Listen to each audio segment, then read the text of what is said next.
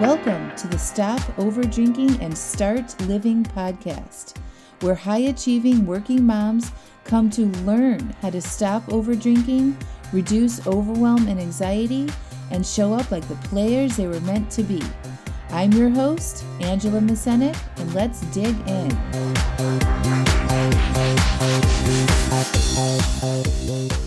Welcome to episode 75 Human Preference. Hello, how are y'all? I'm doing so good. I'm actually recording this podcast on a Saturday, mid afternoon, because I'm going to be taking a couple days off next week. I'm so excited about that. I'm taking two of three of my kids to the mountains for a little camping trip. Just me and two of the kids. I'm so excited to get out of here and go get some fresh air away from the house and hike and sleep in a tent and make a fire and all that fun stuff. Playing some creeks. It's been a while since we've had a little getaway with everything that's going on. So I'm super excited. They opened up the campgrounds. It'll be a good way for us to get outside and still stay safe and have a change of scenery. You guys relate to that?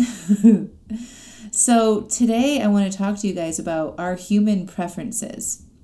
And before I get into that, I just want to tell you that as a life coach, I help my clients create goals that they want to accomplish. And then while we are coaching together, I get to show them how they are making decisions to reach their goals.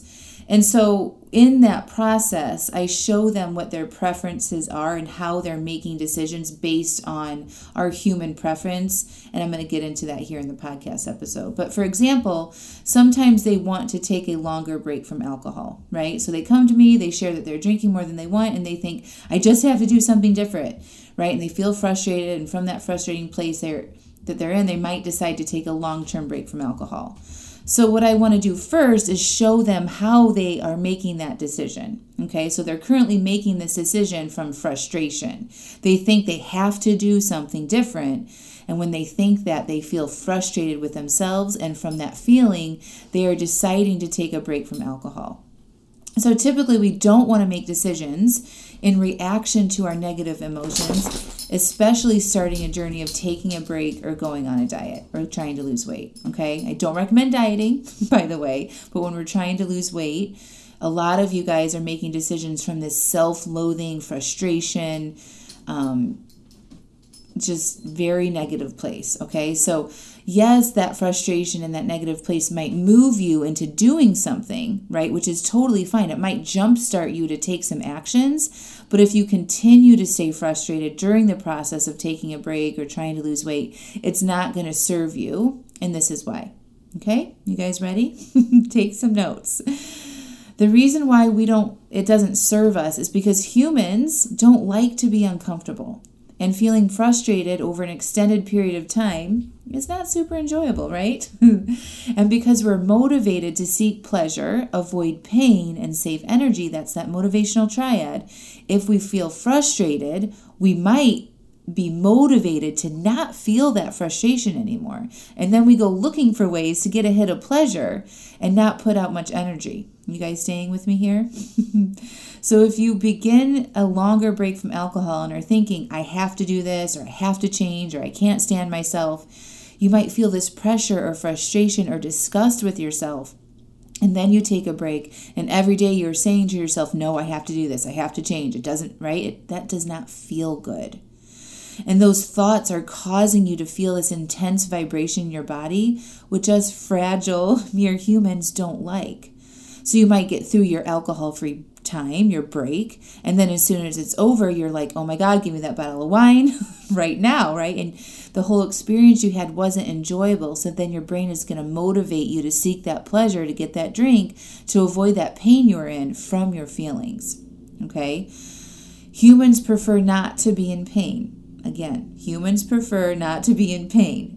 And when I'm talking about pain, I'm talking about emotional pain always. Physical pain is a whole other thing. So we do things to avoid pain at all costs. This is how we've survived and evolved as a species over time, right?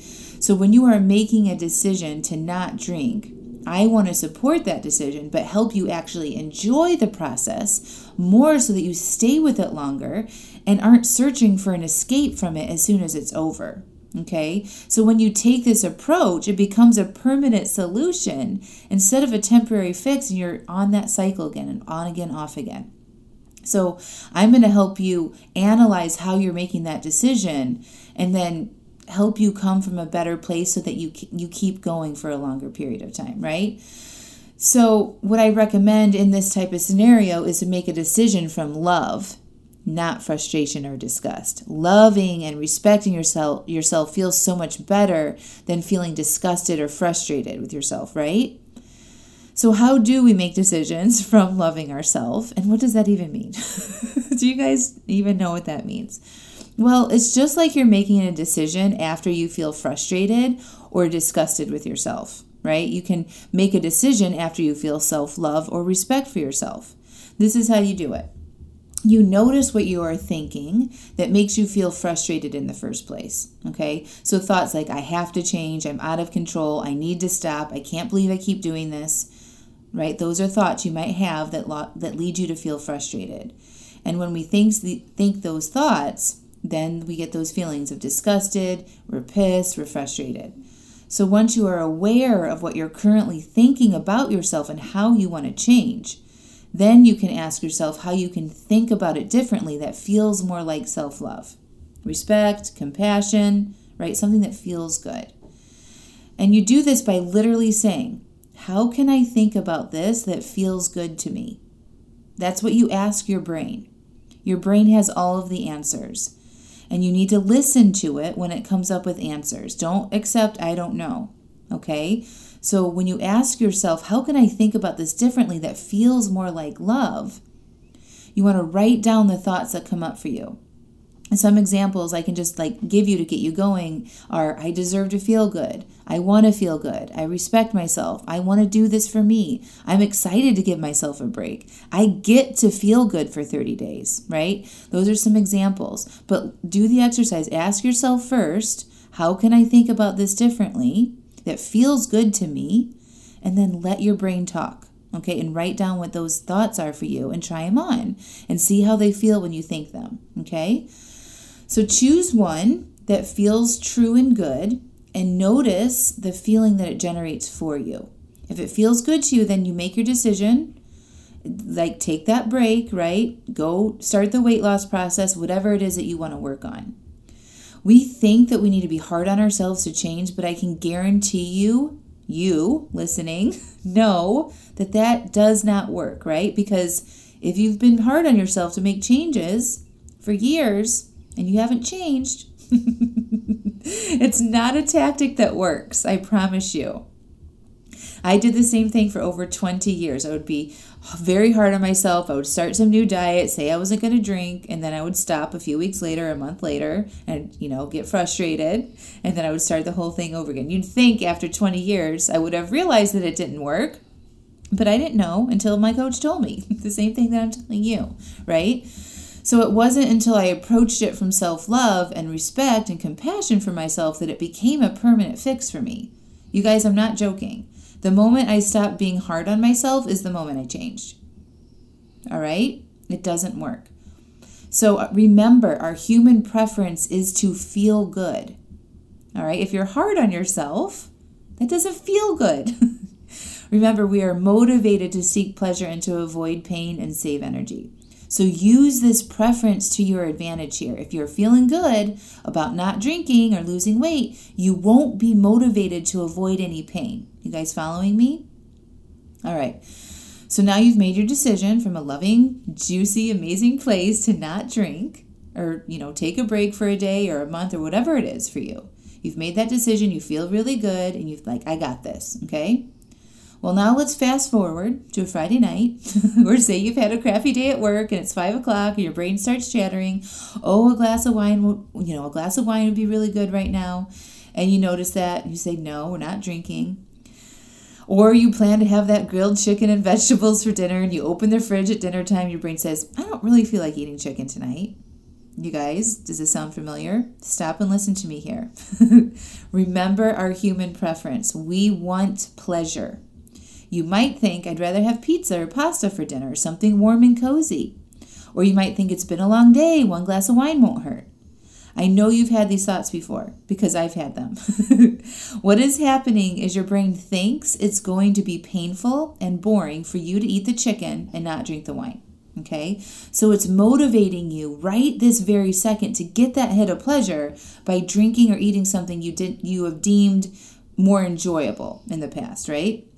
And this very second you want to make a decision to not choose that immediate pleasure and instead choose to take the less desirable action of sticking to your plan and not drinking and, and you know continue with your plan of eating the chicken. I know you guys probably think this is boring and it sucks and you want to re- rebel against what i'm saying but just stay with me. In this exact moment this is where you can have massive success or continue on the auto repeat cycle of saying you will do something and then not following through you want to choose the less exciting option and stick to your plan because you don't want to be on the auto circuit of the motivational triad right now. You've got to learn how to override that. Okay, you've got to learn how to override your preference for that pleasure. And so you want to choose the discomfort of sticking to your plan. Because when you stick to your plan, you make progress towards your goals, right? The more uncomfortable way moves you further towards where you want to go. and because when you stick to your plan, you're teaching your brain that you follow through on your commitment even when you don't feel like it, in air quotes, right? You get off the auto circuit of this motivational triad and you consciously choose the non seeking pleasure path. you begin to train your brain that you aren't always seeking pleasure to avoid pain. And the more often you stick to your plan and don't choose the easier way, the faster you will reach your goals. Okay? So now I want to discuss making bigger decisions and showing you how your preference, the human preference, the, motiv- the motivational triad plays into it. All right, so less than a month ago, my husband and I thought it would be really fun to drive around and look at homes that would fit all of our require, requirements. Each of us having a home office, the kids each get their own room, close to town, all the things, right? We had no intention of buying a home. We were just doing an activity on a Saturday because we wanted to get out of the house, all right? But we ended up finding a home that was amazing to our surprise. And my brain wanted to say no that's crazy. It's expensive. You weren't looking. What if someone loses their job? What if, what if, what if? Okay. Also, we're in the middle of a pandemic. We don't know what can happen a year from now, etc., etc. Okay, these are all my first initial thoughts. However, because I see these thoughts for what they are, which is my human preference for not wanting to be uncomfortable, I decided what the heck, it doesn't hurt to look. So we called up my really good friend Ina, who's a real estate agent, and she's like, I can show the house to you guys. And I'm like, it's 99% gonna be a no. I just want you, I don't want to waste your time. She's like, oh, I'll just show it to you anyway. Okay. So we go and we look at this house, and of course, we fell in love with it. we decided to move forward with buying the house and selling our current house. And literally two weeks after that decision, we sold our home that we live in and we're moving into this dream home of ours in a couple weeks. It's so crazy how all that went down. If I had let my brain think it's too risky during a pandemic or the future is uncertain, which it always is, by the way, the pandemic makes it no different. and I could do a whole other podcast episode on that, but real quick, nothing is guaranteed ever. Okay? Listen to me here. Nothing is certain in our lives. Not waking up tomorrow, not having a job, not having our home. Nothing is permanent or forever. We just don't go walking around thinking it's not because we would never get out of bed if we if we had those thoughts every day, okay? We have an unconscious belief system that we will be okay, and that that's what makes us go for that dream job, fall in love, have kids, right? We're willing to risk the pain for the chance at happiness and love and fulfillment. All right. So nothing's guaranteed ever. And this being in a pandemic is no different. All right. But back to what I was saying, little tangent there. If I had listened to my brain's fears, I wouldn't be moving into my dream home in two weeks. My current home wouldn't have sold in four days, and we wouldn't be continuing pursuing what we really want if I had listened to those automatic thoughts. And this is what I know about human preference we don't like not knowing, it's uncomfortable. we don't like feeling negative emotions. We don't like being bored, unsatisfied, aggravated, scared, uncertain, overwhelmed, right? All those feelings. We don't like that. We prefer to not feel them. And because of this preference, we make decisions to avoid feeling these feelings at all costs. So, most people right now aren't buying a home that's double the cost of their current home because the, of the uncertainty in the world. The idea that they might not have money in the future makes them feel uncomfortable. It's not that they are uncomfortable right now, it's just that they might feel a negative emotion in the future. So let's just say six months from now, right? We decided to buy the house, and then somebody loses their job, and now we probably can't afford the house payment anymore. What's terrible about that situation are feelings, not the fact that they have less money or we have less money in our bank account. The money in the bank account is just a circumstance or fact. It's what we think about that number and what we are making it mean in our heads is what is causing the feelings in our body. The number or the lack of number can't cause the feeling. It's just what we're thinking about that number that causes the feeling of stress or overwhelmed or panic. And then we have these thoughts like, I don't want to be stressed about money, right? So, listen, you guys, we're making decisions to not move forward with something because of a future feeling we might have, not even will have. It's a possibility we might have an uncomfortable feeling in the future. And it's so powerful in this human preference that we decide not to move forward in big decisions in our life. You guys following along? This is also at the effect of the motivational triad. You are avoiding future pain. And so you're going to seek pleasure in the moment and save energy. You don't want to feel stressed, which is pain, right? Emotional pain. It would be easier to say no, and you're going to get a hit of pleasure by avoiding that whole situation. And you're tell and you'll tell yourself in your mind it's a good decision which I'm not saying you should all go out and buy your dream home right now, by the way. it actually might not be the best decision for you. For us, it was.